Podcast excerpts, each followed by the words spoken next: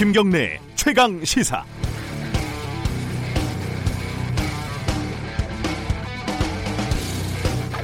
제가 2001년도에 기자 생활을 시작을 했는데요. 그때만 하더라도 지하철 승강장에서 떨어져서 죽는 사고가 하루가 멀다 하고 일어났습니다. 너무 자주 일어나니까 기사거리도 잘 되지 않았죠. 당시 통계를 보면은 1년에 한 100명, 100명 정도 어, 지하철 철도에서 숨졌는데 그중에 상당수가 추락하거나 철도에 뛰어드는 그런 사건이었습니다. 술에 취해 심야에 지하철역에서 발을 헛딛는 사람, 빚에 쪼들리다 스스로 목숨을 끊는 사람, 혼잡한 역사에서 밀려서 떨어지는 사람. 공통점이 뭘까요? 매일매일 지하철을 이용하는 서민들이라는 점입니다. 당시에 안전문을 설치하자는 여론이 높았지만은 문제는 역 하나에 10억 원이 넘게 들어가는 돈이었습니다. 결국 서울시는 2009년에야 지하철 전 구간에 안전문을 설치를 합니다. 수백 명이 죽고 나서야 대책이 마련된 셈입니다. 극단적인 생각이지만 국회의원이 한 달에 한 명, 아니 1년에 한 명씩 동일한 사고로 수, 숨진다면 이 문제가 얼마나 빨리 해결됐을까? 어제는 비정규직 노동자 19살 김군이 지하철 구의역에서 그렇게 만들어진 안전문을 수리하다 숨진 지 3년이 되는 날이었습니다. 2019년 이제서야 산업 현장에서 한 해 2,000명이 넘게 숨지는 노동자들에 대한 이야기가 본격적으로 나오고 있습니다. 하지만 김용균 씨가 발전소 기기에 끼어서 숨진 뒤 겨우겨우 누더기로 통과된 산업안전보건법을 정부가 시행령으로 더 축소하고 있다는 얘기가 들립니다. 역시 그놈의 돈 때문입니다. 기업들의 이윤 때문이죠. 한쪽에서 사람이 수없이 죽어나가는데 4차 산업혁명이 도대체 무슨 소용이 있고 소득 주도 성장이 도대체 어떤 의미가 있고 수소 바이오 혁신 경제가 도대체 누구의 주머니로 들어가는 겁니까? 5월 29일 수요일 김경래 최강 시사 시작합니다. 네, 주요 뉴스 브리핑부터 가겠습니다. 고발뉴스 민동기 기자 나와 있습니다. 안녕하세요. 안녕하십니까. 네, 유튜브 라이브 오늘도 진행을 하니까 아, 유튜브에 KBS 일라디오 검색하고 들어오셔서 확인해 주시기 바라겠습니다. 뭐 첫 번째 소식은 인보사 얘기를 좀 해야겠죠? 네, 코오롱 생명과학이 만든 유전자 치료제 인보사에 대한 허가를 보건당국이 취소를 했습니다. 네. 법인과 이우석 대표를 검찰에 고발을 했는데요. 식약처는 인보사가 허가 당시부터 의약품에 사용돼서는 안 되는 신장세포를 포함하고 있었고 코롱 측이 이걸 알았음에도 숨긴 것으로 결론을 내렸습니다. 네. 인보사를 투약한 관절염 환자들이 25억에 이르는 손해배상 청구 소송을 제기했는데요. 네. 지금은 25억 수준이지만 변론 과정에서 청구 금액이 더 늘어날 가능성도 있습니다. 어, 관련된 소식은요. 브리핑 끝나면은 좀 본격적으로 어, 이 소송 참여하고 있는 당사자분들 연결하고요. 정책적인 문제도 좀 짚어보겠습니다. 네. 최근에 좀 논란이 되고 있는 거는 이웅열 전 회장이 왜 그 직전에 사퇴를 했을까, 사임을 했을까? 네. 이 부분입니다. 그죠? 사실 지난해 11월 갑자기 모든 직책에서 물러나겠다면서 전격 사퇴를 했는데요. 네. 당시에는 이제 4세 경영 체제가 완전하지 않은 상황에서 그룹에서 손을 뗐기 때문에 네. 이런저런 말들이 많았습니다. 근데 사, 전격 사퇴한 지 반년 만에 인보사 사태가 발생을 했고 식약처가 이미 2016년부터 주사제 성분에 문제가 있다는 것을 인지했을 수 있다는 결과를 어제 내놨거든요. 네. 그래서 이용렬 회장이 사전에 좀 이걸 인지했었던 것 아니냐라는 그런 의혹이 제기가 됐는데요. 관련한 여부는 검찰 수사를 통해 최종 확인이 될 것으로 보입니다. 이용렬 회장도 검찰 수사의 대상이 될 수도 있다. 그렇습니다. 예. 자, 강효상 어, 의원의 어, 기밀 유출 사건 속보 좀 알아보죠. 그 주미대사관 참사관이 강 의원에게 유출한 외교 기밀이 네. 모두 3건인 것으로 외교부가 파악을 하고 조사를 진행을 하고 있습니다. 아, 외교부 해당 참사관이 한미 정상 간 통화 내용 외에도요. 네. 정의용 청와대 국가안보실장이 지난 3월 존 볼턴 이 미 백악관 보좌관을 만나려고 했다가 거부당했다는 것 그리고 지난 4월 열렸던 한미 정상회담의 의전 실무 협의 내용도 강효상 의원에게 유출한 것으로 알려졌는데요. 네.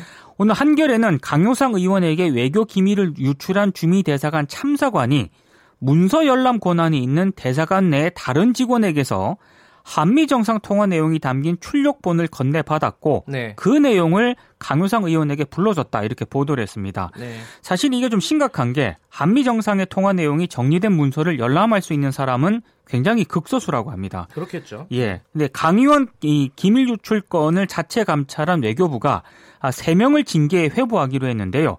징계 대상에는 강 의원에게 외교 기밀을 흘린 참사관 말고도 이 참사관에게 통화 내용을 출력을 해서 건넨 또 다른 참사관이 있고요. 네. 그리고 비밀 관리 업무를 총괄하는 고위직 외무 공무원까지 포함이 되어 있습니다.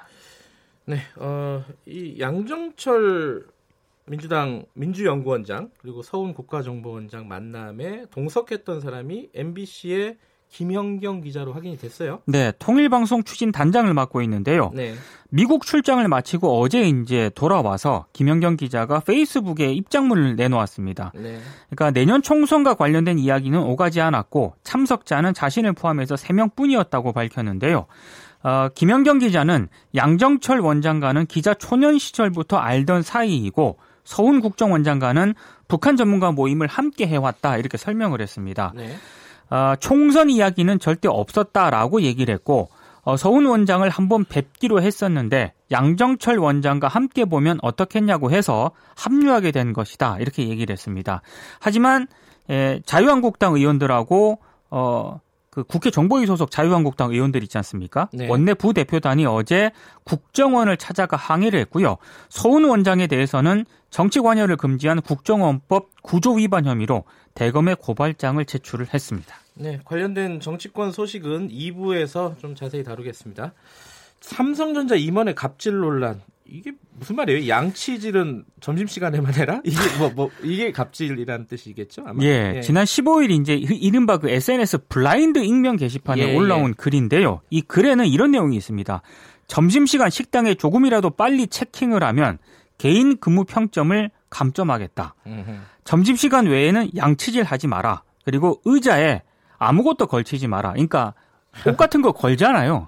옷 같은 거 걸지 마라. 예. 이런 지시 사항이 나열이 돼 있었다고 하는데요. 네. 이 익명 게시물에 댓글이 달렸는데 임원이 업무 지시를 내리면서 물건을 집어 던지거나 폭언을 했다. 이런 내용의 댓글도 어, 지금 달린 것으로 지금 전해지고 있는데요.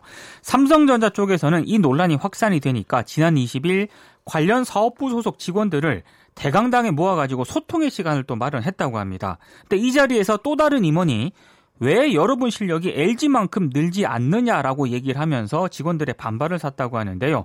삼성전자 측은 지금 이 사안에 대해서 조사 중이다. 조사 결과에 따라서 엄정하게 조치하겠다라는 입장을 밝혔습니다. 사소한 거 하나하나 다 이렇게 뭐랄까요 지시하고 자기 말에 일사불란하게 움직여야지 어, 속이 이렇게 시원한 사람들이 간혹가다 있는 것 같아요. 자, 어, LG 쪽 얘기가 있네요.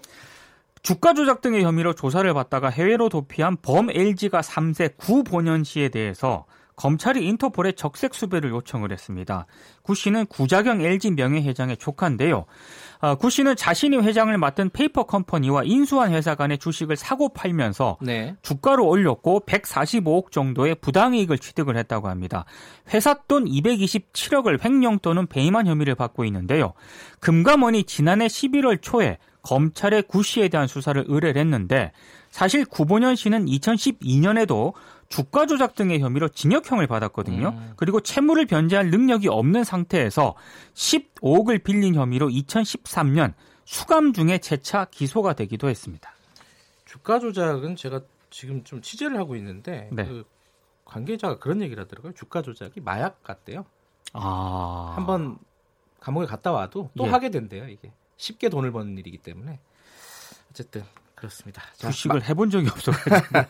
자 마지막 소식은 조금만 짧게 좀 전해주시겠어요? 그 경제일간지 아시아경제 사주인 최상주 회장이 한 사업가로부터 수십 차례 성접대를 받았다는 의혹이 제기가 됐는데요. 네. 이건 KBS가 보도를 했거든요. 네. 어제 최 회장이 아시아경제 회장직에서 물러났습니다. 음흠. 예. 사실상 뭐 보도 내용을 인정한 거다 이렇게 볼 여지도 좀 있겠네요. 그렇습니다. 예. 오늘 뉴스 감사합니다. 고맙습니다. 고발 뉴스 민동기 기자였고요. 김경래 최강시사 듣고 계신 지금 시각은 7시 34분입니다.